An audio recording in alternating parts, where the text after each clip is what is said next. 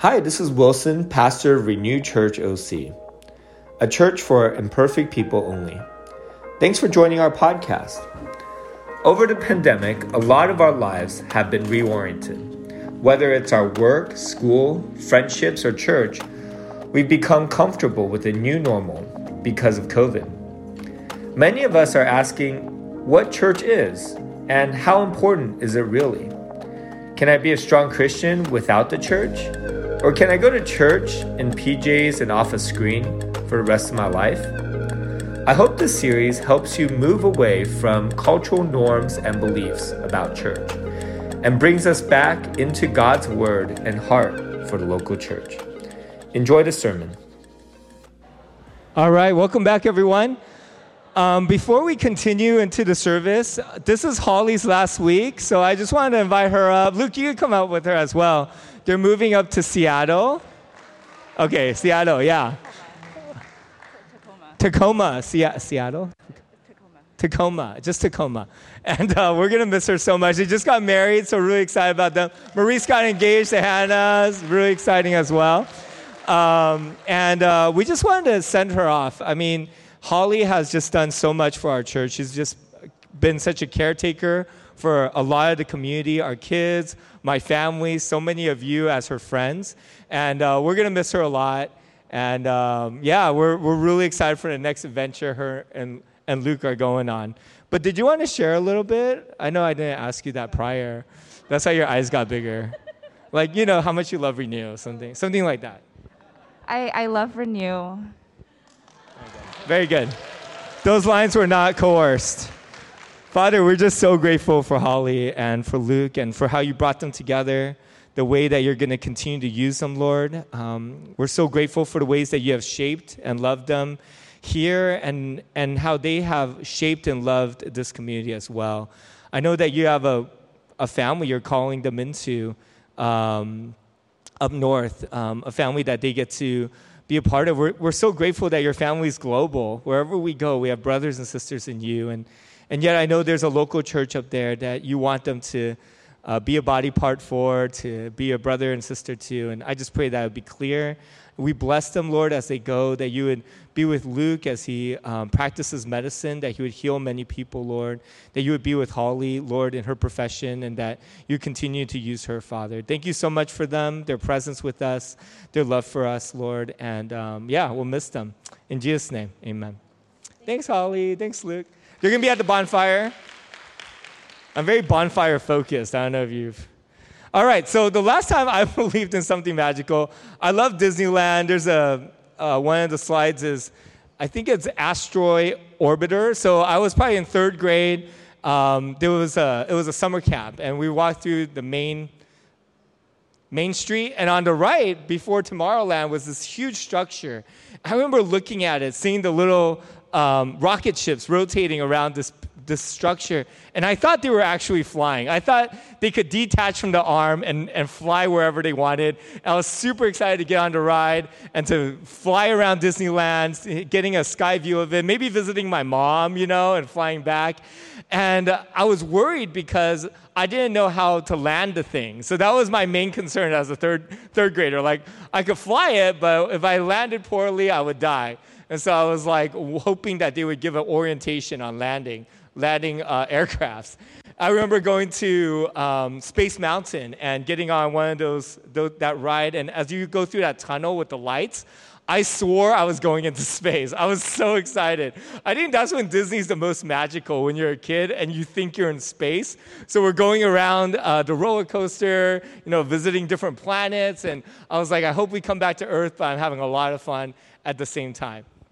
I I'm taking Liam now to Disneyland, and seeing him meet Mickey was amazing. You know, he was just in shock and awe meeting Mickey. We were really into all of the Mickey uh, cartoons. And so it was like meeting Jesus. He walked in and he was just like, You're real, you know, like we're at your house. It was amazing. And, and actually, most recently, I went to uh, Edge of the Galaxy, the new uh, land, you know, Star Wars themed.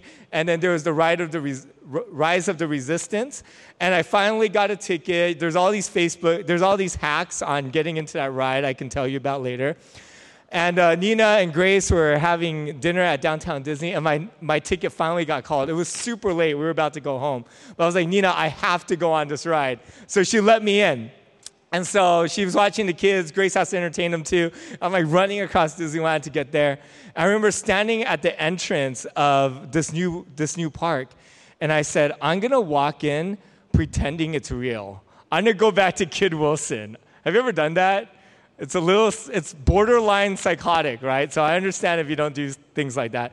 But um, I walk in, I'm like, I'm going into outer space. And I'm pretending it's a portal. And then I see all these other people dressed like me. I was getting upset because they were messing with my, my imagination. But I was like, no, no, this is like a tourist destination in space. They all went through the portal with me. And there were like seconds, maybe minutes, where I was able to believe I was in um, outer space Star Wars, you know, fantasy land. It was, it was great. But Disneyland, as you grow older, it does kind of lose that magic, right? You know that Mickey is just a person stuck in a really hot suit. I remember reading this discouraging article about how they called the workers cast members because they want them to know that they're acting and on stage. It's like they're part of a performance. And so in their performance, they have to be happy and energetic and engaging. And when they're not happy, they kind of get a little talking to by their manager, like, remember to smile, you're on stage. I was like really bothered by that because I thought they really enjoyed working there from their hearts, you know? And when they were smiling at me, I thought they really liked seeing my face. But I, I didn't know it was like a part of their work ethic. So that was discouraging as well.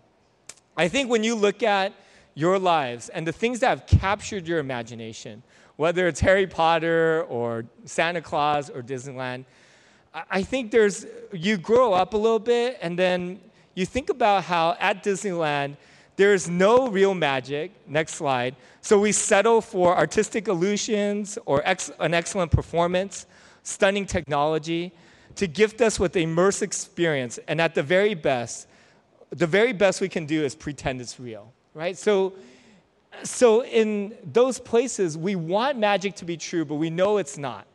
So we just settle for our imagination. But the irony is that in our faith and at church, there is real magic. There is something behind the curtain. There is a God who loves us and is powerful and wants to work in a real, tangible way. But sometimes we can ignore it and spend all our efforts on the performance, the buildings, the stage, not us, because we're in a, in a hot gym with a okay stage, um, or on a human centric church. Isn't, isn't that ironic? Isn't it ironic that when we go to Harry Potter land or when we go to Disneyland, we long for magic, even though it's not there? But when we go to church, where there is something real, that the Holy Spirit does want to work, there is real magic in how we read scripture and pray and interact with each other. There's something supernatural. There's something that is beyond human ability. There's a, a there's a Holy Spirit experience that He wants us to have that in those moments, we just kind of settle. We just settle for good music and a sermon that makes us laugh and friendship. And we could walk away from church with those things and kind of just be okay. You know, when I look at Paul in um, 1 Corinthians chapter 2, 1 through 6, he doesn't settle for those things. It says, And so it was with me, brothers and sisters, when I came to you, I did not come with eloquence or human wisdom as I proclaimed to you the testimony about God. For I resolved to know nothing whilst with you except for Jesus Christ and Him crucified. I came to you in weakness, with great fear and trembling. My message and my preaching was not with wise and persuasive words, but with the demonstration of the Spirit's power, so that your faith might not rest on human wisdom, but on God's power. Again and again, Paul kind of like John says, you know, I want to be lesser so Christ could be greater. He lessens all of these different parts of who he is. If you want to pull out your Bibles, it's hard to read from the screen. He lessens his eloquence and, and wisdom. He lessens his confidence, and he says that he's weak and approaches with great fear and trembling. And then he uplifts, he elevates proclaiming the testimony in contrast. He elevates knowing that he lessens knowing nothing, his own knowledge, and he elevates knowing Christ and him crucified. He lessens his own confidence and says he's weak and fearful and trembling. He says that his preaching isn't wise and persuasive, and he elevates the Spirit's power and God's power. You know, when I think about what Paul is doing, it's in conjunction, it's, it's holding hands with the end of, of chapter one, where we remember that we walk into the kingdom in weakness. No one steps into the, God's kingdom in strength and confidence, thinking, thinking they figured it out, that they're smart enough to make it. We all walk in uh, like the prostitute and the tax collector, like the thief, saying that we cannot approach God without Christ. We need Him. We're weak. And then we remember that the kingdom of God comes to us not in power, but in weakness as well. Jesus doesn't come sitting on a throne with the iron scepter. He doesn't come with an invading army of angels. He comes to us, the gospel comes to us on a cross with Jesus gasping his last breath, with the Lord himself staring down death. And then Paul says that he comes to Corinth in the same way, in weakness. Because it's in our weakness that God strengthens us and uses us. He does not use pride. He does not use self reliance. He does not use someone who's full of themselves because they're talented or gifted. He uses the weak. But I think there's two ways to be weak in the next slide. Two ways in which we are weak in order to rely on the Spirit for power. First, we're weak in our weakness, right? We're always turning to God in our weakness. I have terrible knees. Most of my prayers revolve around my being able to walk well, not having my knees swell, being able to play volleyball, right? If you think about your weakness, you're often asking God to help you in that. Paul, we think through scripture, had weak eyes, that he was maybe close to blindness. In Galatians chapter 4, he says that this church loves him so much that they would gouge out their own eyes so that he can see. And then in another part of Galatians, chapter 6, I believe, you know, he always has scribes writing his letters, again, because he has bad eyesight. But then in this one part, he says, I am pinning this with my own hand. That's how important this is. And, and, you, and you'll notice that the letters are so large. It's in like a 100 font because I can't see. I'm wasting like papyrus paper, but I need to write this with my own hand. And again and again, Paul turns to God in his weakness in 2 Corinthians 12, verse 9, it says, Therefore, in order to keep me from being conceited, I was given a thorn in my flesh, a messenger from Satan to torment me. Three times I pleaded with the Lord to take it away from me. Now, there's other theories on what the thorn in the flesh is. He doesn't define it in this passage, but a lot of the- theologians think it's his eyesight. But he said to me, My grace is sufficient for you, for my power is made perfect in weakness. Therefore, I will boast all the more gladly about my weakness, so that Christ's power may rest in me.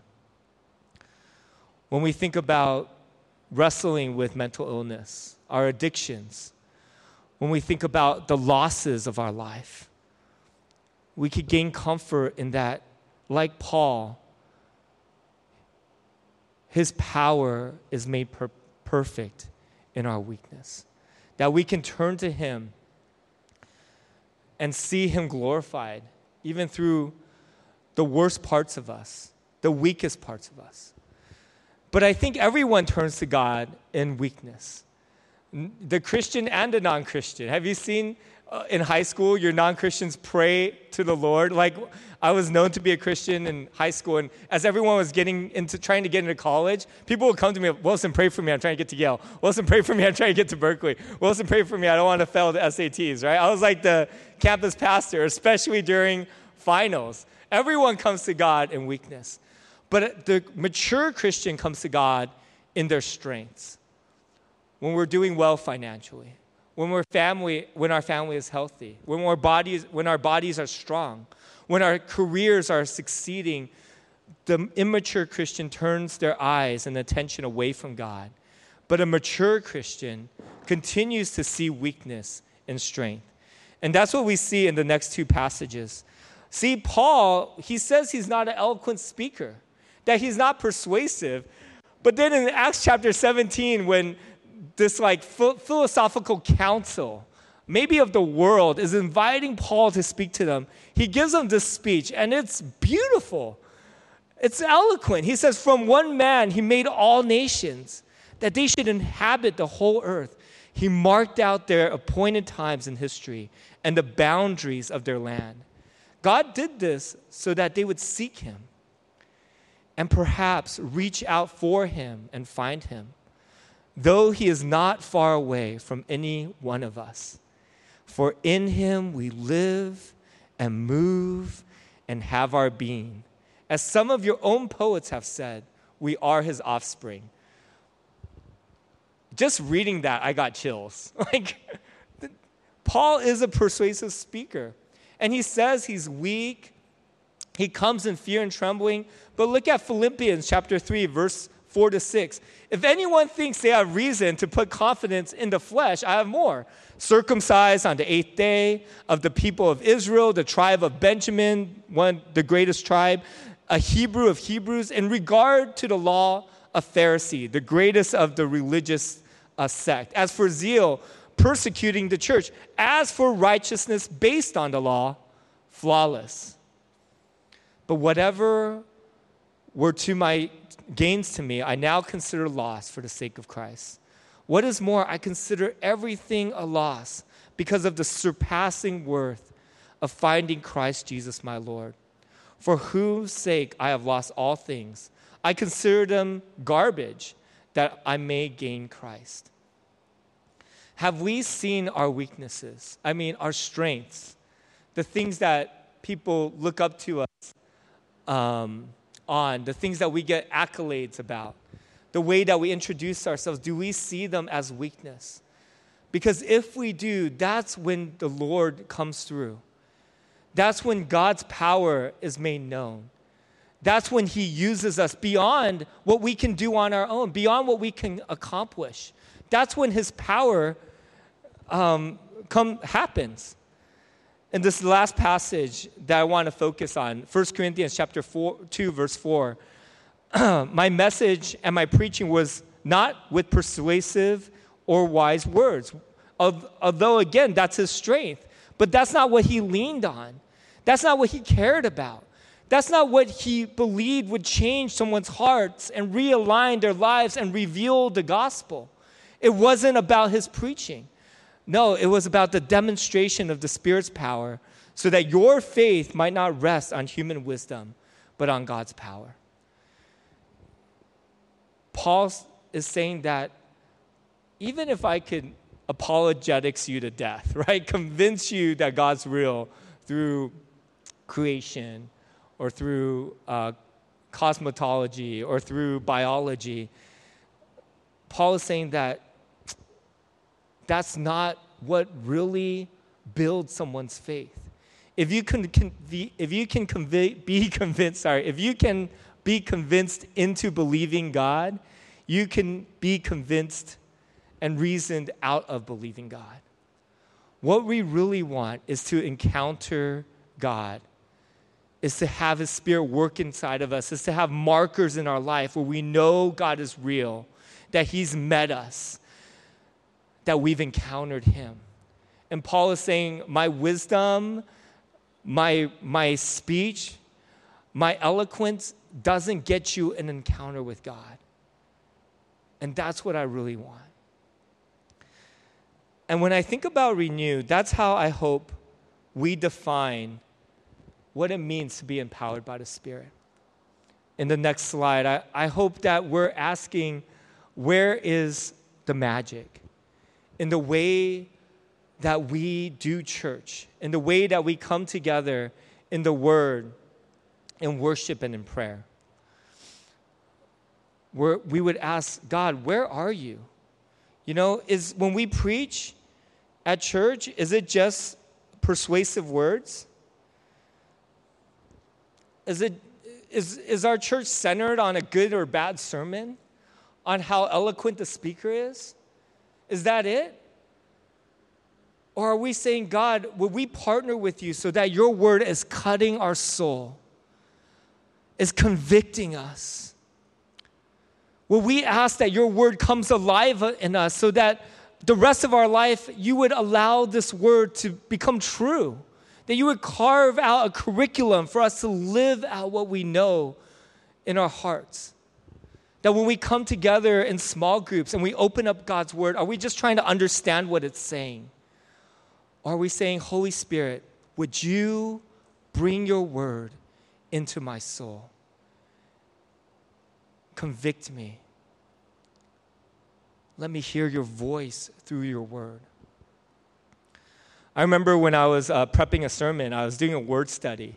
Uh, this was on, this is the This is Renew ser- series for imperfect people only. We are going through the Good Samaritan. And it said that this Samaritan saw the beaten up Jew and had compassion on him. And I started remembering, oh, there's other places in Scripture where Jesus saw people and had compassion. So I just pulled it up um, on my on Google or Bible Concordance, whatever I had, and then again and again it just said that Jesus saw the crowd and had compassion. He saw that prostitute and he had compassion. He saw the people, they were sheep without shepherd, and he had compassion. And then again and again, I read these passages and I just started weeping because there was a moment where Jesus was looking at me, where this word was brought alive, and I saw the eyes of Christ looking at me with compassion. It wasn't just a word study it was encounter with the power of the Spirit. And from, from then on, I just see his tender. You know, sometimes we hide from Jesus because we think when he looks at us, that he looks with anger or disappointment, with apathy. But this, the word of the Lord is saying, no, when he looks at you, he looks with compassion. I think about the way we want to worship. That are we just settling for a great sound system, musicians, a sing along? Or are we asking to worship God in spirit and in truth? Are we asking for a moment where our spirit is encountering God's spirit? And we are in his courtroom and we, before him, have we carved out a space of worship where you're joining the angels, you're joining the saints in singing before God? And when we worship, that's what we're gunning for. We're saying, God, I want to encounter you.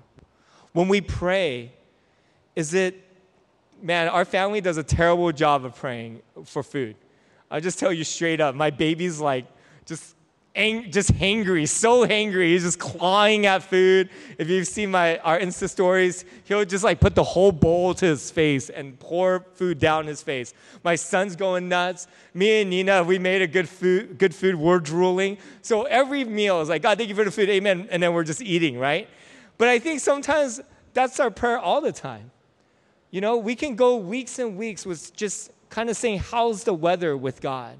Giving our wish list to God having a superficial conversation with God and the significant conversations, the ones that go deep, oh, that's with our therapist, with our best friend, with our mentor. God wants you to pour out your heart to Him like you're talking to your therapist because He's the one who has power, way more power than him or her. I love therapy, by the way. I went for four and a half years, it was great. But conversations with God, better far better. And are we having those conversations with Him? Are we stopping to listen to His voice before we pray? Are we taking a moment just to say, I'm about to encounter and have conversation with the greatest being of the universe?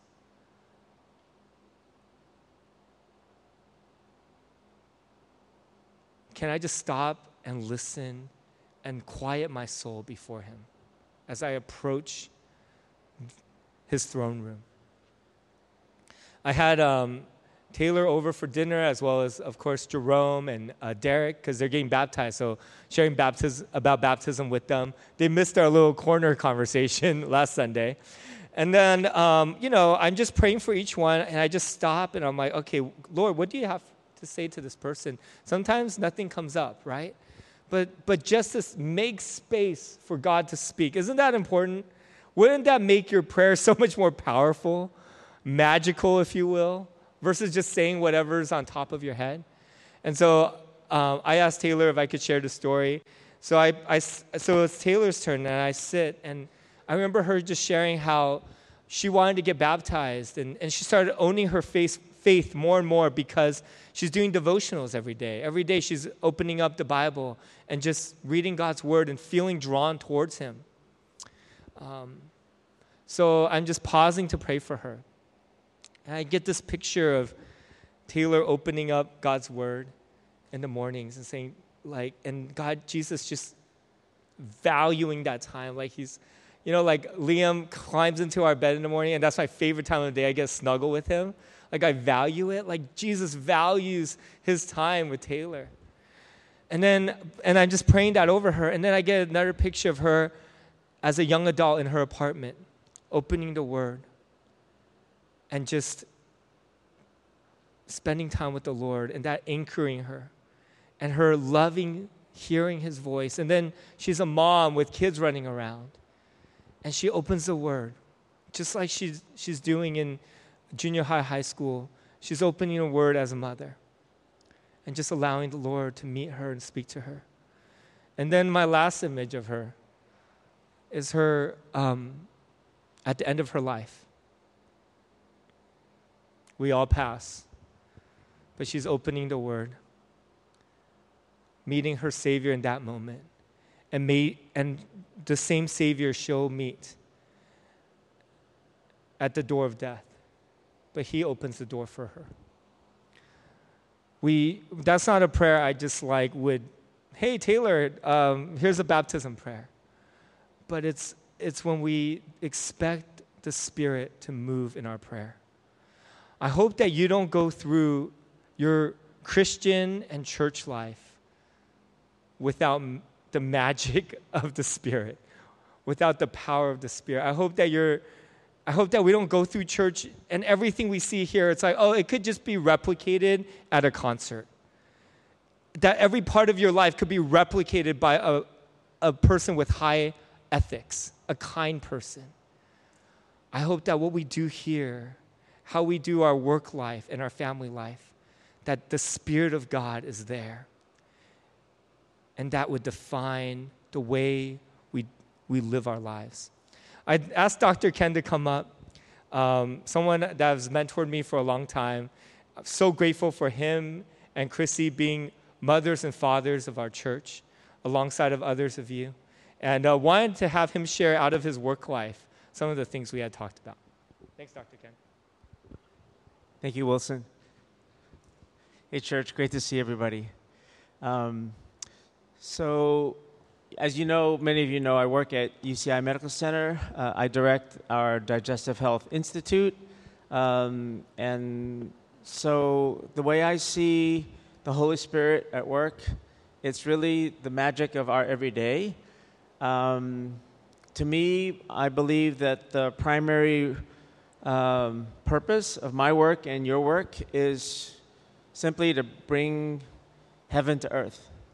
Uh, that God's kingdom, God's rule, God's reign, uh, by virtue of the fact that we step into the workplace, uh, the kingdom of God then enters into the kingdom of this earth.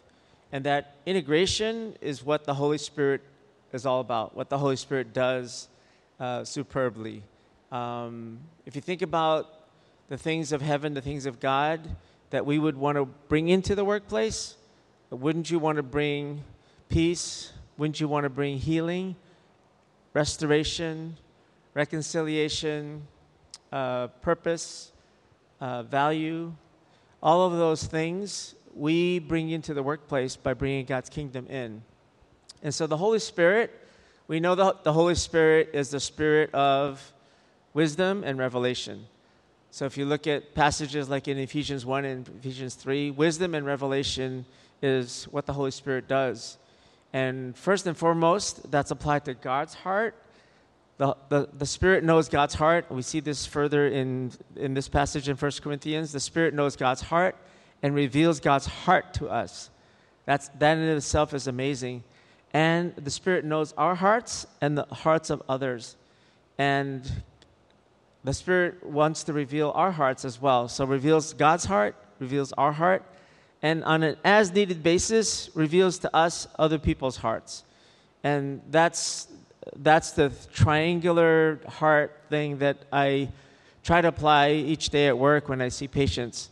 Uh, so, kind of the way it would work is I'm going, to, I'm going to pick on Danny. He's sitting here in front of me. So, let's say Danny comes in as a patient to our digestive health center Let's say Danny's chief complaint is severe abdominal pain coming out of the blue, intermittently, waking up at night, doubling him over, and no explanation.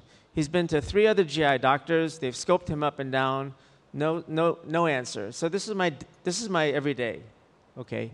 So again, looking at that triangular Holy Spirit, show me God's heart for Danny, how much you love him. Holy Spirit, show me my heart right now. Where am I? What's my motivation for caring for Danny? Is it, is it about the is it about the pride? Is it about my professionalism? No. God, show me my heart that I genuinely want to help Danny. And then finally, Holy Spirit, show me Danny. Like, what, what is it about Danny that you want to show me today in this healing interaction uh, in this secular university medical center? So sometimes it's like Holy Spirit gives me x-ray vision. I'll casually scan Danny's body when he's talking, uh, and the Holy Spirit will show me his pancreas, his liver, his stomach, his esophagus, and it'll sometimes light up for me like, oh, pancreas. So it kind of helps me hone in. Maybe it's a pancreas problem. Uh, other times, the Holy Spirit will say, you know what?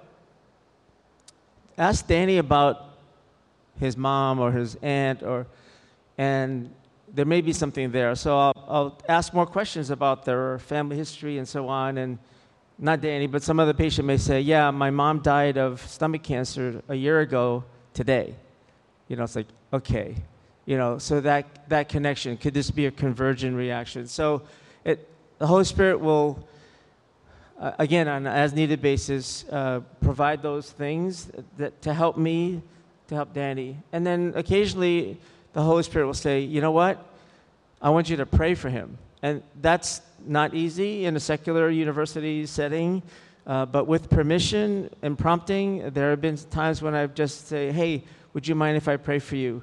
And if the Spirit prompts that, it's usually the patient will say, yeah, please do.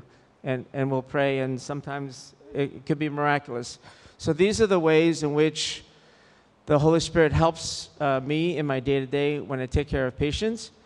Uh, the other part of my uh, work is research. So I, I feel it's fair game and magical to ask the Holy Spirit for solutions about diseases. So, what's the worst, most deadly pancreas uh, cancer on the face of the earth? It's pancreatic cancer.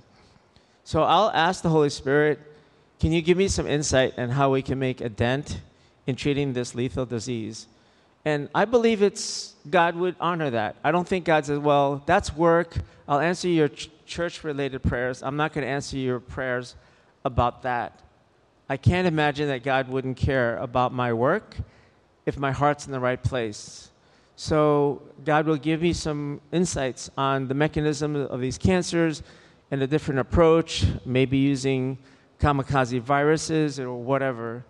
Uh, there are other times when I go into my spiritual design drawer room uh, because God created us, the human body, and when something's not working, let's say bad acid reflux, I ask God, show me, like, you created us. What is it about acid reflux? How are you protecting us now? And what is it that's broken down? and how can we fix that?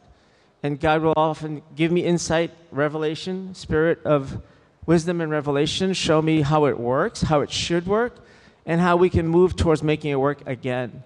So, again, I feel like it's fair game to apply that. Now, it's unfair to other doctors, maybe. They don't have the magic, but I think it's fair uh, because that, that is, that is the, the Holy Spirit's job to give us those insights and wisdoms, all motivated out of love.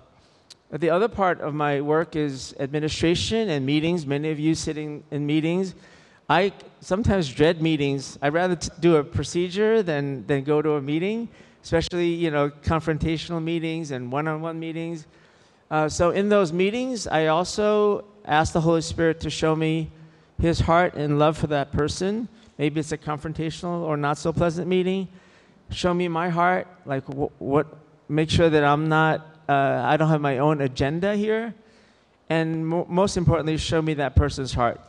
What what's their motivation, what's their fear, what's their anger about, and try to get behind uh, what's behind the behind. And sometimes the Spirit will show me something that I wouldn't have thought about, and, uh, and that'll completely change my uh, tone and the way I approach that person in the meeting. Other times it'll be a, a larger meeting, like I'll be teaching a group of physicians and I'll ask the Holy Spirit, show me what it is that the, the need of the group. Uh, what are the knowledge gaps? Uh, what are the things that I should speak about that will uh, allow them to gain knowledge and also then be able to apply it to their patients and their practice? So these are just some of the ways that the Holy Spirit uh, works for me at work. Uh, not that I do it perfectly or, or even well. But it is an everyday, conscious as well as subconscious application of the Holy Spirit in my work life. Thanks. Thank you, Dr. Ken. You know, as I look at um, different commentaries, the Spirit and power are just integrally, they're always tied together, right? In the Old Testament, the Spirit comes on people to empower them. The biggest acts of history, He's, he's a part of the creation. He's blowing the east wind to part the sea. And that same spirit, he's living in us. You don't think he wants to do stuff? And so I really, this is going to be an ongoing conversation. It's one of our core values. And so I hope that it, some of these things we shared, it might just kind of go over your head or um, you don't get it yet. That's okay. At the end of the day, we hope that you would fall in love with Jesus, that you would love being with the Spirit, that you would make space to listen to Him. And everything else just comes out of that. I'm going to put up a few questions for us.